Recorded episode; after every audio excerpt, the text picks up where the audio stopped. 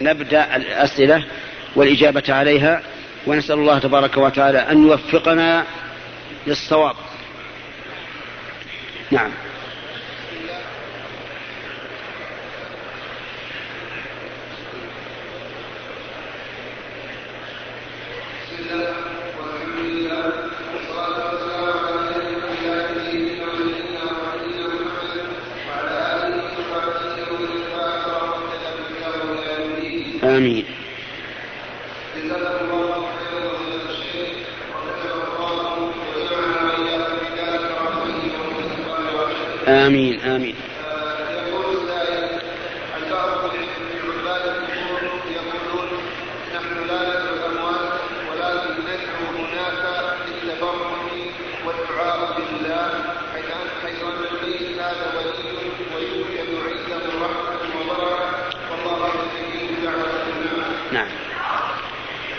نقول أما قولهم إنهم يدعون الله ولا يدعون الميت ولكنهم يرجون بركة القبر.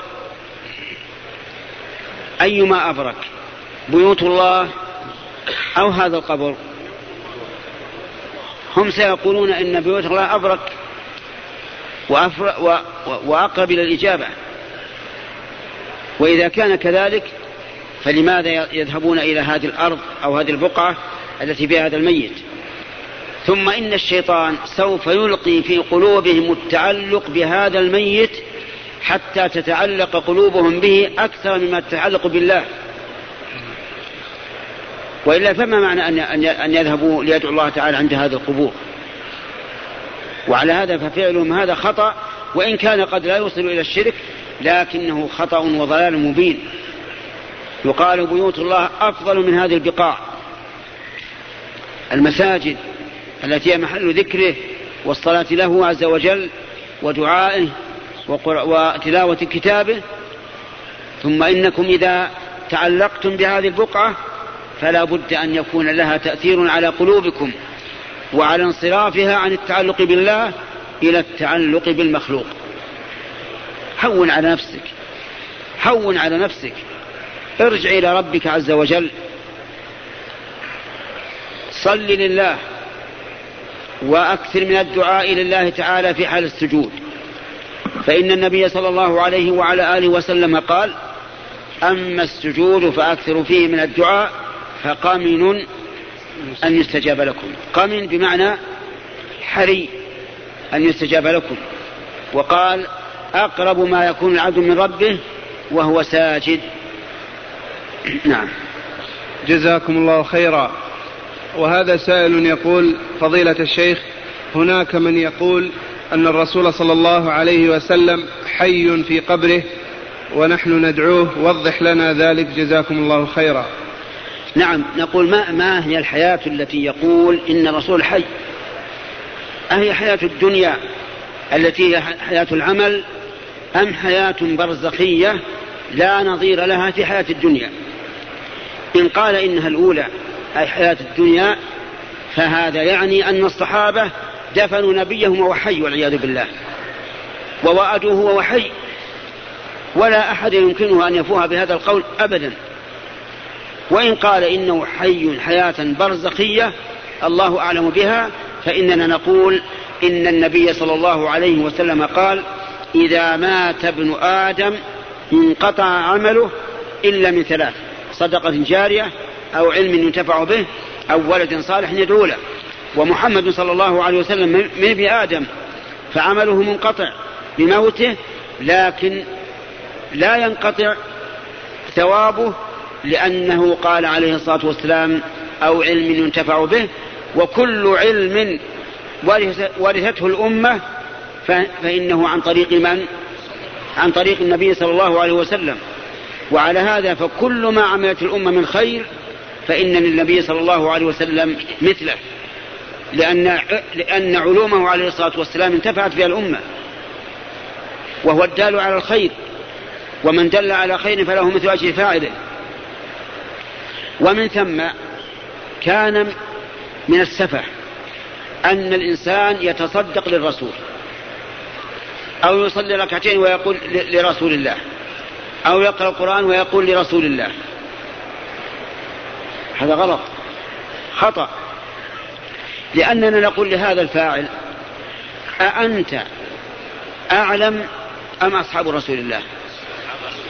فسيقول أنا ولا ولا أصحاب الرسول؟ سيقول أصحاب رسول الله. ثم نقول له وإذا كانوا أعلم منك فهل أنت أشد حبا منهم لرسول الله؟ أم هم أشد حبا من هم أشد لا شك. هل كان أحد من الصحابة رضي الله عنهم يقوم بعمل صالح ويقول هذا لمحمد عليه الصلاة والسلام؟ أبدا. ما جاء عنه هذا إطلاقا. ثم نقول أي عمل صالح تقوم به فللنبي صلى الله عليه وسلم مثله. إن صليت فللرسول مثل صلاتك. إن تصدقت فللرسول مثل صدقتك إن صمت فللرسول مثل صيامك. إن حججت فللرسول مثل صيامك. لماذا؟ عجيب يا جماعة. لأنه هو الذي دلنا على هذا. والدال على خير كفاعله. ولأننا ورثنا العلم منه. ولا ينقطع ولا ينقطع أجره عليه الصلاة والسلام لأن العلم لا يزال باقيا إلى يوم القيامة.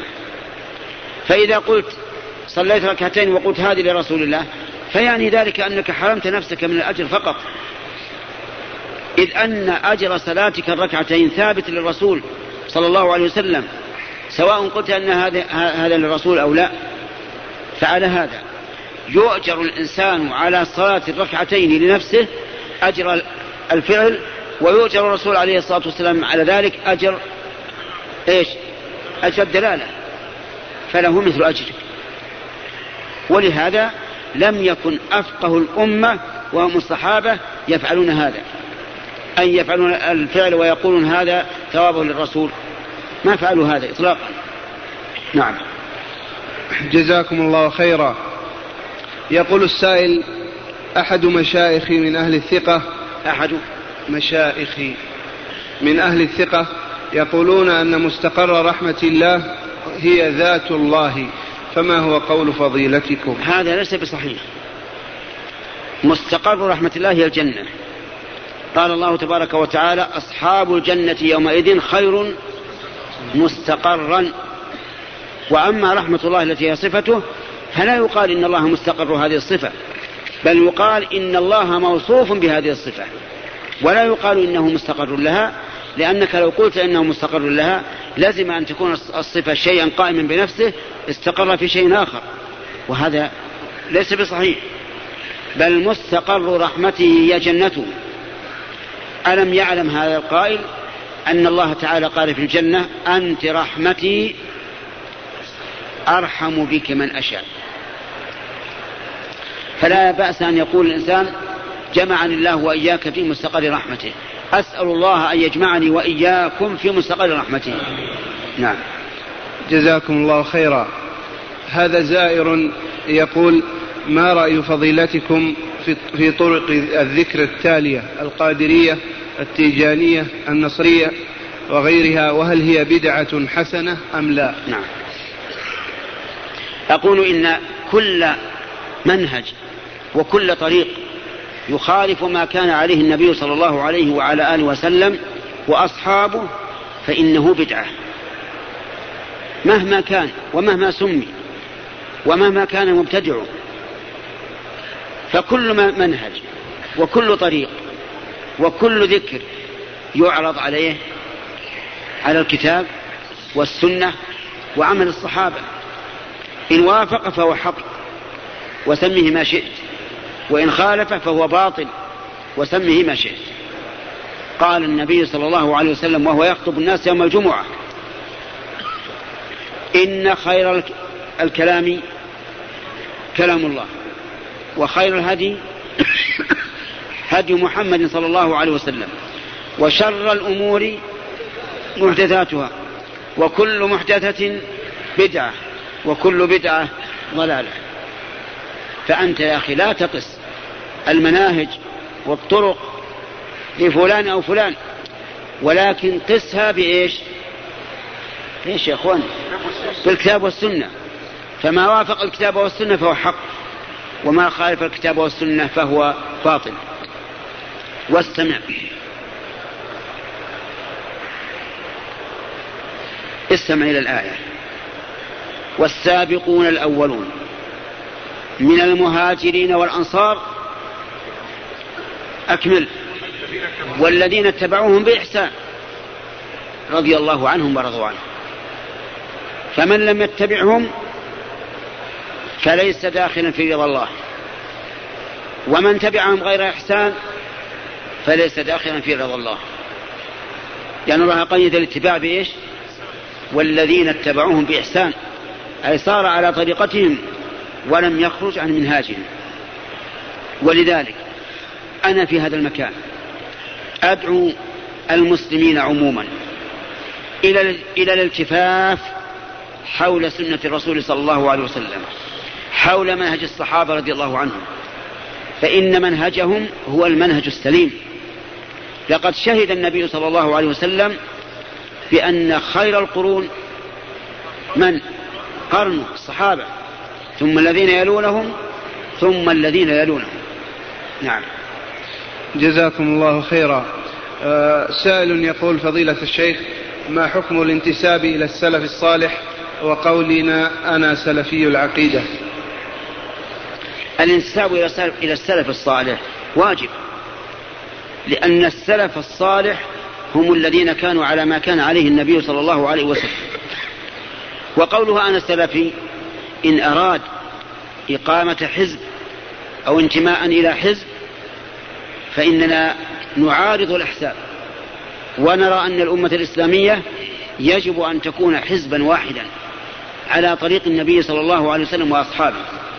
وإن أراد بقوله أنا سلفي أي أنا أتبع السلف ولست أريد أن يقيم حزبا أضلل به من خالفني فهذا حق. كلنا سلفيون. كلنا نسأل الله تعالى أن يميتنا على طريق السلف. كلنا نسأل الله ذلك. لكن أن نقيم حزبا يسمى سلفيا وحزبا آخر يسمى إخوانيا وحزبا آخر يسمى تبليغيا وحزبا آخر يسمى كذا وكذا ما, ما نرى هذا. ما نرى هذا. هل في الصحابة رضي الله عنهم تحزب كهذا؟ أجيبوا لا. نقول لا ونقول من عنده دعوة سوى ذلك فليأتي بها. ما تحزب سلف الأمة؟ كلهم على طريق النبي صلى الله عليه وسلم يتبعون آثاره ظاهرا وباطنا عقيدة وقولا وفعلا.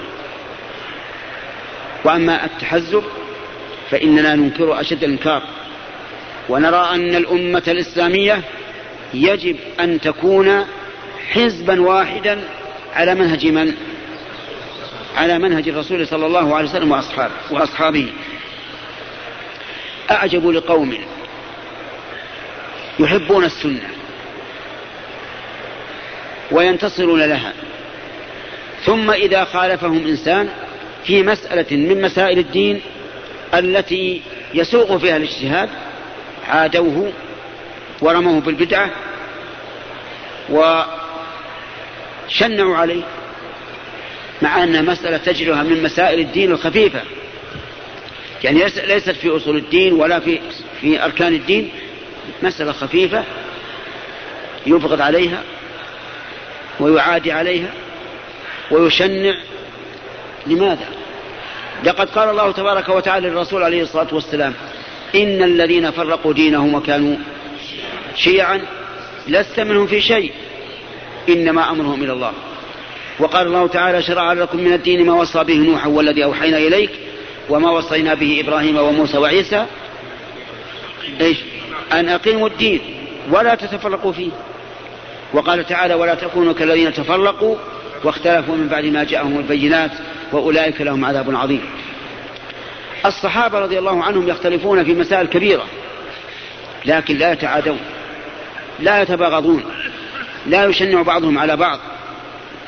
وأضرب لكم مثلا واضحا لما رجع النبي صلى الله عليه وسلم من غزوة الأحزاب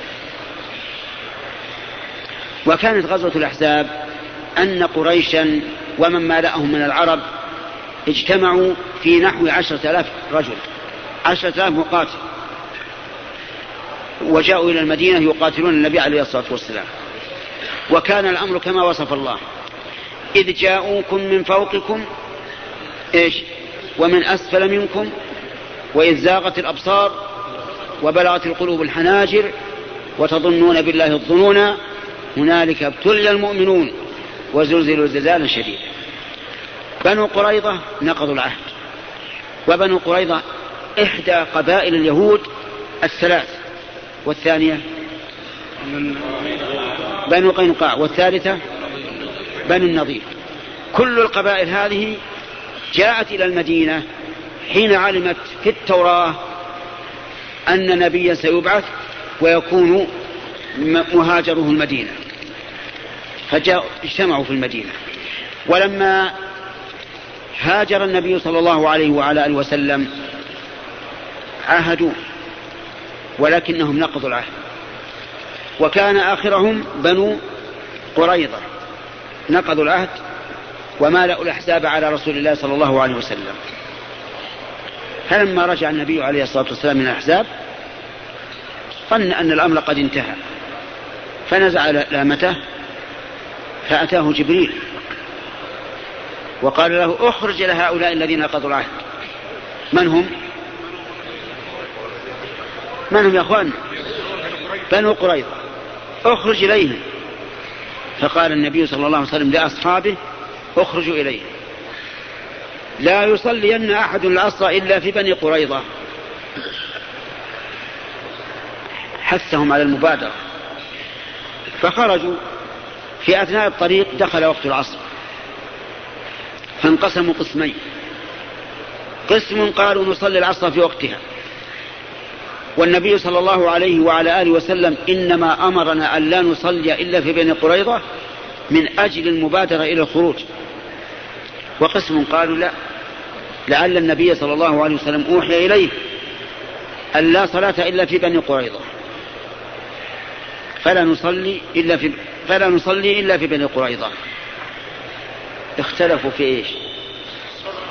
والصلاة ركن اثنين من أركان الإسلام. والصلاة التي اختلفوا فيها هي أفضل الصلوات. ما هي؟ صلاة العصر صلاة الصلاة الوسطى. أحدهم صلاها في الوقت وآخر صلاها بعد الوقت. اختلفوا هذا الاختلاف العظيم. في أصل من أصول الإسلام. ولما رجعوا إلى الرسول عليه الصلاة والسلام لم يعنف واحدا منهم. ما قال للذين صلوا قبل أن يصلوا إلى بني قريظة في الوقت؟ ما قال أخطأتم ولا قال للآخرين. أخطأتم لأن الدليل محتمل. الدليل محتمل. وإذا كان الدليل محتملا فإنه لا يجوز لنا أن نضلل من خالفنا فيه لأنه اتقى الله ما استطاع. هل الصحابة بعد هذه القصة وقع بينهم عداوة واختلاف في القلوب؟ لا. أبدا والله. الآن إخواننا الذين ينتسبون إلى السنة ويحرصون عليها إذا اختلفوا فيما دون ذلك ظلل بعضهم بعضا وعاد بعضهم بعضا وكأنه خرم فرضا من فروض الإسلام. اختلف الناس مثلا إذا سجدت هل تقدم الركبتين أو اليدين؟ في خلاف. إذا جاء شخص يقول أنا أرى أن يقدم اليدين فرأى شخصا قدم الركبتين عاداه وقال هذا من ذوي الركب وأنكر عليه. والمسألة إيش هي؟ المسألة اختلاف في السنة. والقول الراجح الذي تدل عليه الأدلة أنه يبدأ بالركعتين قبل اليدين إلا إذا كان هناك عذر فالعذر لا يكلف الله نفسا إلا وسعها. فأقول يا إخواني الواجب على الشباب خاصة وعلى الأخوة, الأخوة طلاب العلم أيضا الواجب أن يتحدوا وأن يتفقوا وأن لا تختلف قلوبهم لاختلاف في رأي يسوق فيه الاجتهاد. نعم. جزاكم الله خيرا. آه، سائل يقول ما حكم كتابة الآيات القرآنية على اللوح ثم يغسل الإناء بماء فيسقى به أفتون مأجورين؟ هذا للمريض يكتب للمريض على لوح بزعفران أو شبهه نعم. ويغسل ويشرب يشربه المريض. هذا فعله بعض السلف. واستدلوا على ذلك بعموم قول الله تبارك وتعالى وننزل من القرآن ما هو شفاء ورحمة للمؤمنين. فأي طريقة استعملت القرآن للاستشفاء بها وهي غير محرمة؟ فإنه لا بأس بها. لكن أحسن من هذا أن يقرأ على المريض. أن يقرأ على المريض هذا هو الأحسن. ولا يخفى على بعضكم قصة السرية الذين بعثهم الرسول عليه الصلاة والسلام ثم نزلوا على قوم ولكن هؤلاء القوم حرموا من الخير. لم يضيفوهم. ما جعلوا لهم ضيافة. فسلط الله على زعيمهم عقربا لدغته وكانت لدغة جيدة. فقالوا هل فيكم أحد يقرأ؟ قال لعل هؤلاء القوم الذين نزلوا بكم وتنحوا ناحية لعلهم يقرؤون. فجاءوا إليهم إلى الصحابة وقالوا إن سيدهم لدغ فهل منكم أحد يقرأ؟ قالوا نعم. لكن ما نقرأ عليكم إلا بعوض. أنتم منعتمون حقنا في الضيافة ما نقرأ عليكم إلا بعوض. بشيء من الغنم. قالوا ما في مشكلة. نعطيكم الغنم. فذهب واحد من الصحابة وقرأ عليه الفاتحة. الفاتحة. قرأها عليه. اقرأ الفاتحة. بالله من الشيطان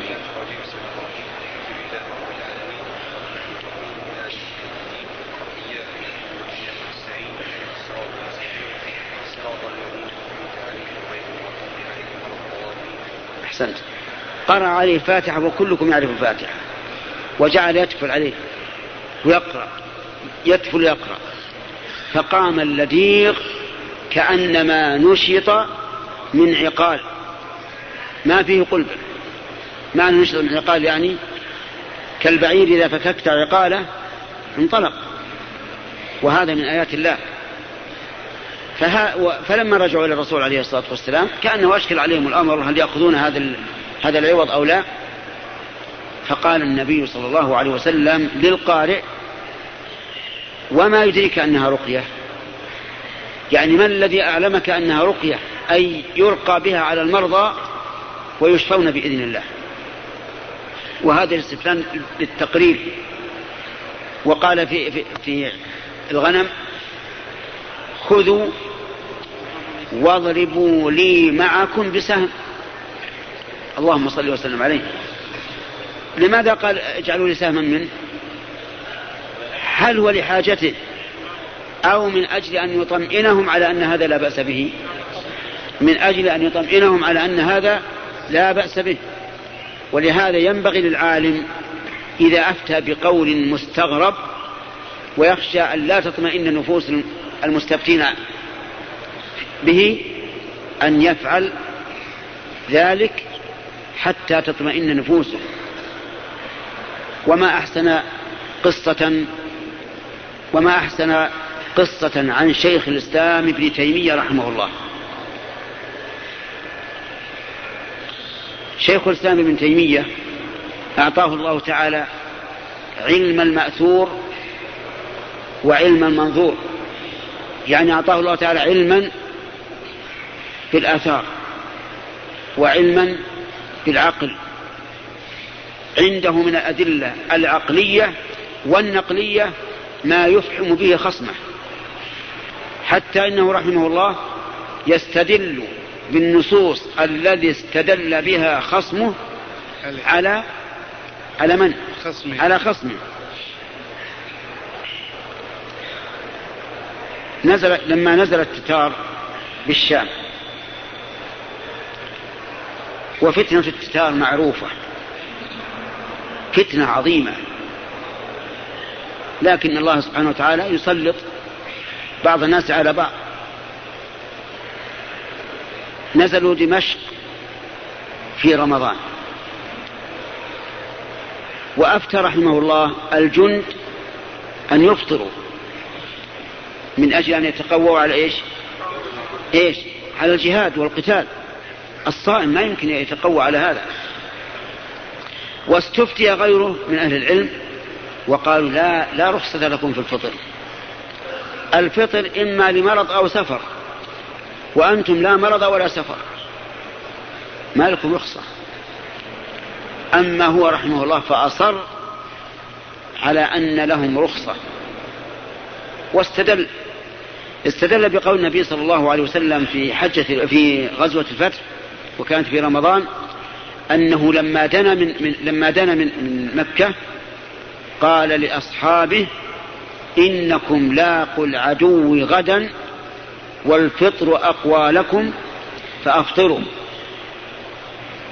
فعلل أمرهم بالفطر بأنه أقوى لهم فدل ذلك على أن الإنسان إذا أفطر للقتال في سبيل الله فإنه لا حرج عليه ومع ذلك كان رحمه الله يمشي في صفوف المسلمين ومعه كسرة من خبز يأكلها في رمضان علشان إيش؟ عشان إيش يا جماعة؟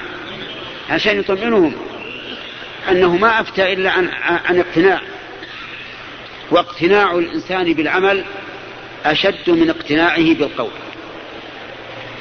صح؟ نعم. توافقون على هذا؟ طيب. في دليل. دليل ذلك لما حصل صلح الحديبية بين الرسول صلى الله عليه وسلم وقريش أمر أصحابه أي النبي عليه الصلاة والسلام أن يحلوا ويحلقوا. لكن تعلمون أن الشروط في صلح الحديبية كانت على المؤمنين إيش؟ ثقيلة وعظيمة فتمنعوا بعض الشيء. تمنعوا لعل الله يأتي بفرج.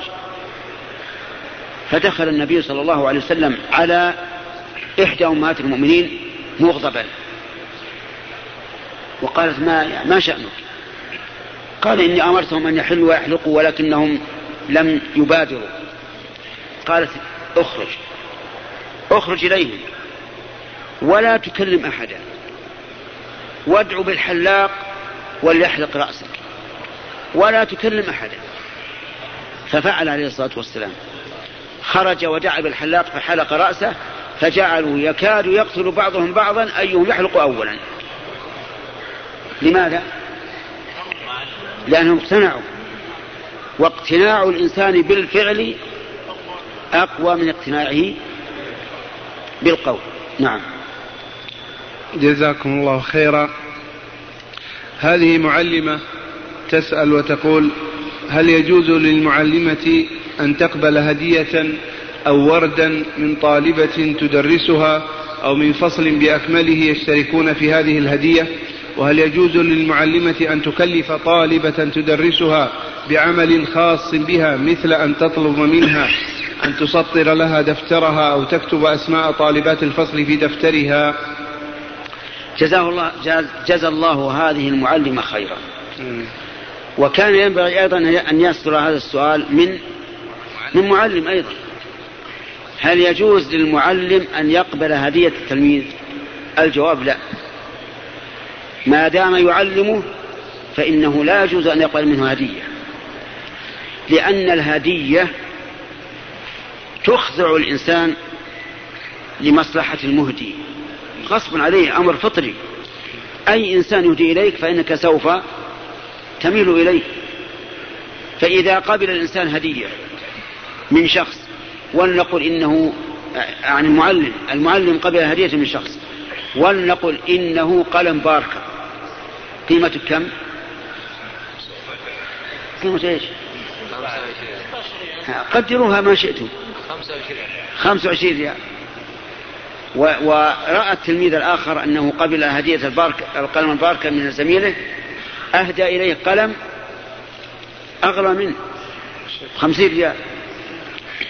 لأن الطالب يعرف أن هذا المعلم الذي قبل الهدية سوف إيش؟ سوف يجنح. إلى هذا الطالب. ولهذا بعث النبي صلى الله عليه وعلى آله وسلم رجلا على الصدقة. يأتي بالصدقة من الناس بالزكاة. يقال له عبد الله ابن اللتبية. فجاء بالإبل من الناس قدم المدينة وقال يا رسول الله هذا لكم وهذا أهدي إلي. فأنكر عليه الرسول عليه الصلاة والسلام. وقال إننا نستعمل الرجل منكم على عمل فيرجع ويقول هذا لكم وهذا أهدي إلي. أفلا جلس في بيت أبيه وأمه فينظر أيهدى له أم لا؟ عليه الصلاة والسلام. هذا المعلم إذا أهدى إليه التلميذ لماذا أهدى إليه؟ لأنه لأنه إيش؟ لأنه أستاذه. لأنه أستاذه. لولا أنه أستاذه ما, ما أهدى إليه. لذلك نقول لا يجوز للمعلم أن يقبل هدية من تلميذ يعلمه. سواء كان الرجل يعني سواء كان المعلم رجلا أم أم امرأة. ولكن قولوا لي إذا تخرج التلميذ إذا تخرج التلميذ وأهدى إلى معلمه هدية أيجوز أم لا؟ يجوز. لأن يعني ما فيه تهمة. هنا ما فيه تهمة. فيجوز. ونظير ذلك. رجل أقرضك عشرة آلاف ريال. أقرضك عشرة آلاف ريال. هل يجوز أن تهدي له هدية؟ لا يجوز. ما دام ما دمت لم توفي القرض فحرام عليك أن تهدي له هدية وحرام عليه أن يقبل هدية. طيب لكن لما أوفيت القرض وأعطيته هدية بدون شرط يجوز أو لا يجوز؟ يجوز. انتبهوا لهذه النقطة. إذا نقول لهذه المعلمة جزاها الله خيرا على التنبيه على هذه المسألة ونقول إنه لا يجوز للمعلمة ولا للمعلم أن يقبل هدية من التلاميذ. إلا إذا انتهى التلميذ وتخرج فلا بأس. نعم. جزاكم الله خيرا. بقية السؤال. وهل يجوز للمعلمة أن تكلف إحدى الطالبات بعمل يخصها نقول هذا أيضا لا يجوز. هذا لا يجوز. لأنها إذا كلفتها بعمل يخصها ثم قامت به التلميذة أوجب ذلك أن إيش؟ أن تحب التلميذة وتميل إليها. وهذا لا يجوز. هذه المسائل يا أخواني حساسة جدا لأن المعلم في الواقع مع التلاميذ كالقاضي مع الخصوم. يجب عليه العدل التام بين التلاميذ والهدايا هذه ربما تحول بينه وبين العدل. نعم. جزاكم الله خيرا. آه هذا صاحب مزرعة فضيلة الشيخ مزرعة دواجن. يقول لدي عدد كثير كبير من الدواجن ولدي فقاصات للبيض. إيش؟ التي تفقص البيض. آلة. آلة. نعم. وبعد وبعد مضي مدة معينة نعرف ما إذا كان الصوص ذكرا أو أنثى. فإذا كان ذكرا فإننا نقوم بحرقه مباشرة لأننا لا نستفيد منه وبقاؤه عندنا يكلفنا كثيرا.